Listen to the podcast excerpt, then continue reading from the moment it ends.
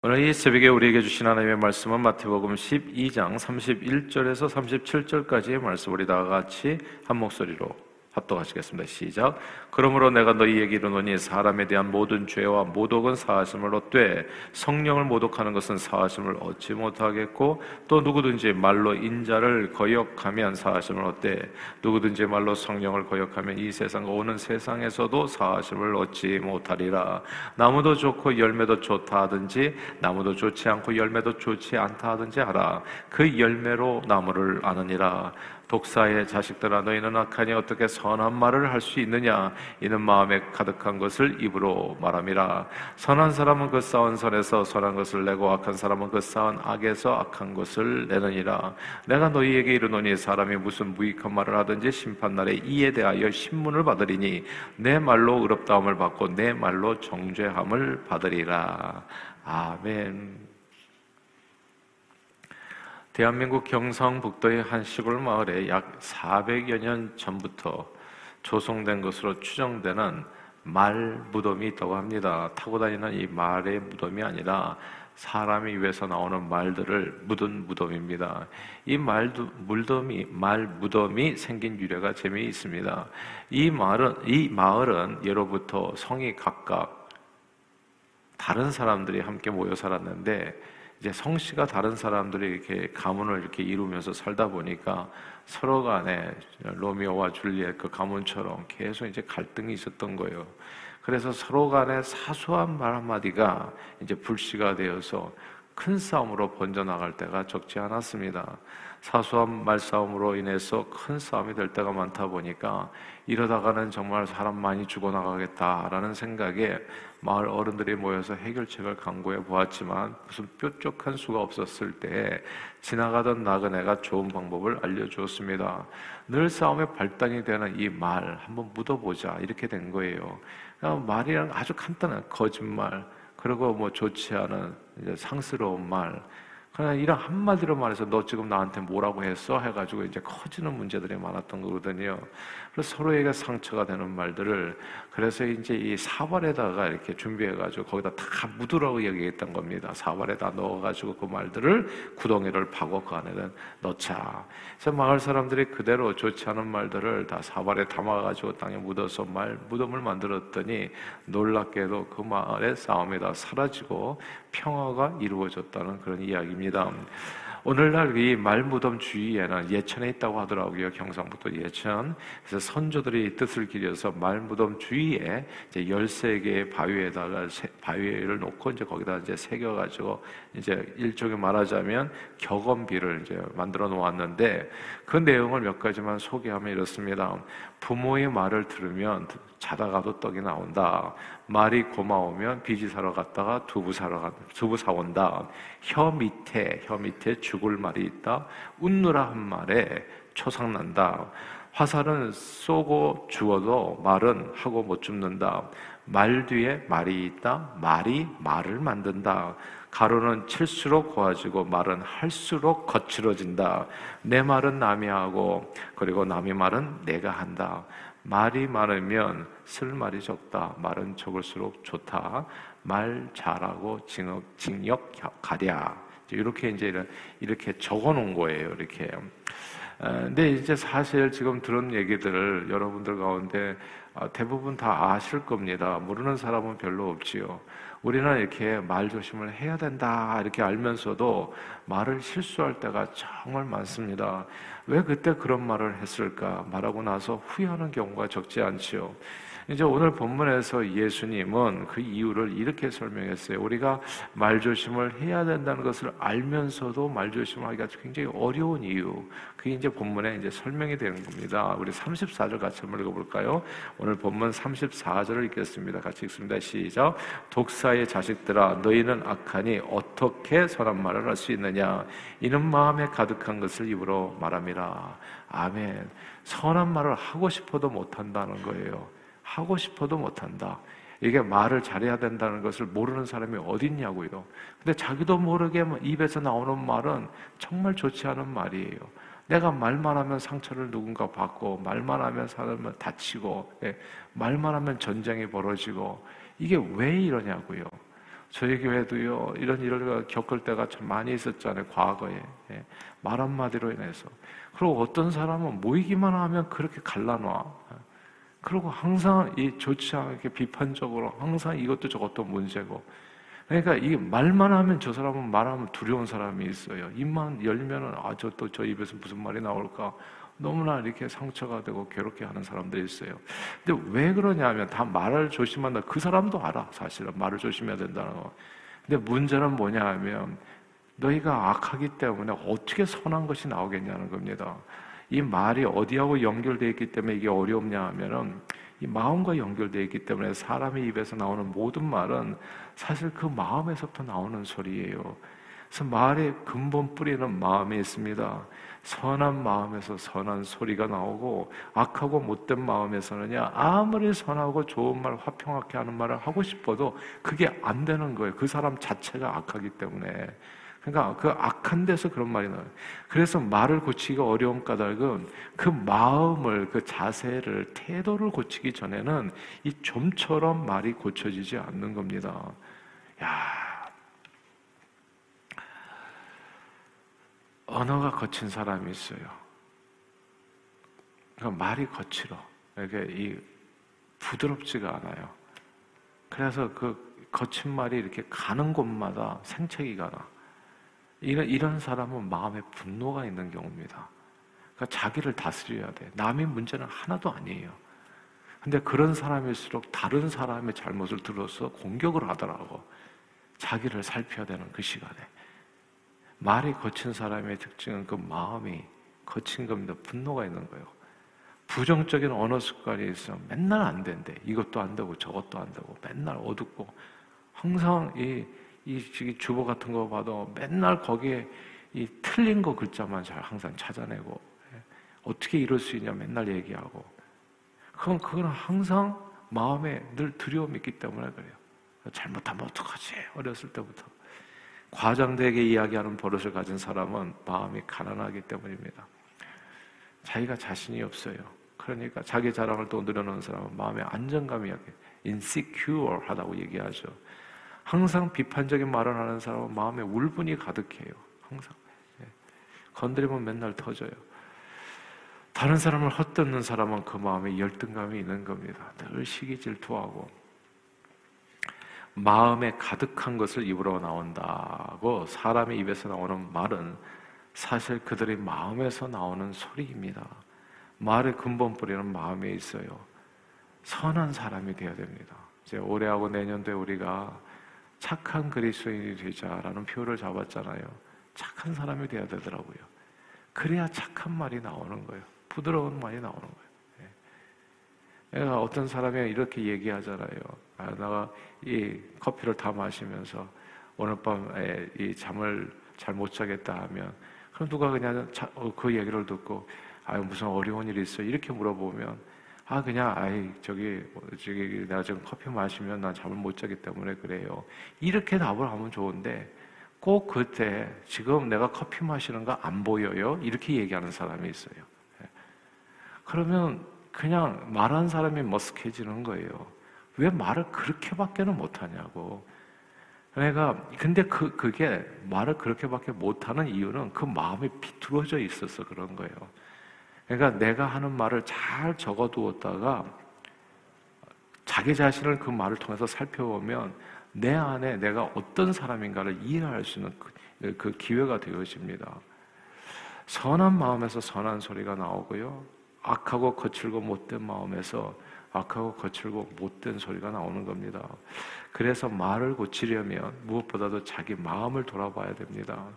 오늘 본문의 배경이 되는 마태복음 12장을 천천히 살펴보면 제일 먼저 예수님의 제자들이 안식일에 이제 밀밭 사이를 갖다 지나가다가 배가 고파서 미바, 이삭을 갖다 잘라 먹었어요. 여기부터 일이 시작됩니다. 그리고 안식일 날 예수님께서 회당에 들어가셔가지고 손마른 자를 고쳐주시죠. 자, 보세요. 배고픈 사람이 먹을 것을 먹고, 그리고 손마른 사람이 건강을 되찾게 된 것은 참으로 선하고 아름다운 일입니다. 그런데 놀랍게도 바리새인들은 이때로부터 예수님을 죽일 공리를 해요. 그러니까 이게 너무너무 이상하잖아요. 사람이 살았는데, 사람이 구원을 받았는데, 함께 기뻐하고 잔치를 열어도 시원치 않을 판국에 어떤 사람은 사람을 죽일 궁리를 해요. 근데 이게요, 마음이 비틀어진 사람은 항상 그렇습니다. 항상 사고를 내요. 그러니까 그때만이 아니에요. 그 후로도 예수님께서 많은 병자를 고쳐주시다가 누군가 귀신 들려 눈 멀고 말 못하는 사람을 데려왔을 때 예수님께서 그를 또 고쳐주시죠. 그러니까 말 못하던 사람이 귀신이 쫓겨나면서 말을 하고 보게 됩니다.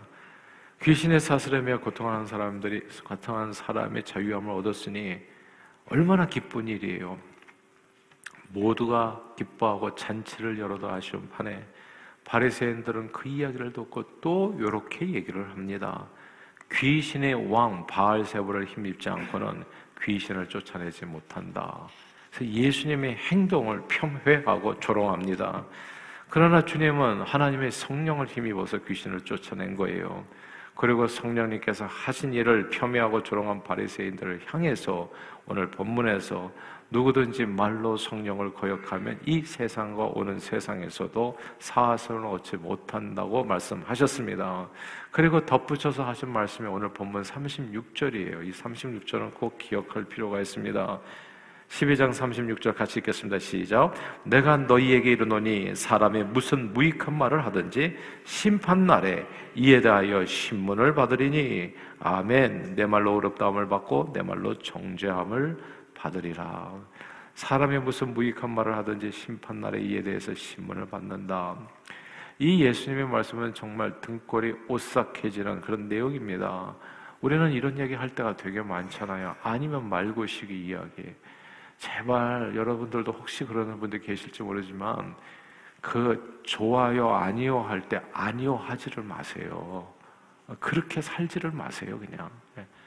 그냥 입을 닫으세요. 요셉처럼 그냥. 그리고 그 길을 떠나시고 차라리 조용히 끊어버리세요.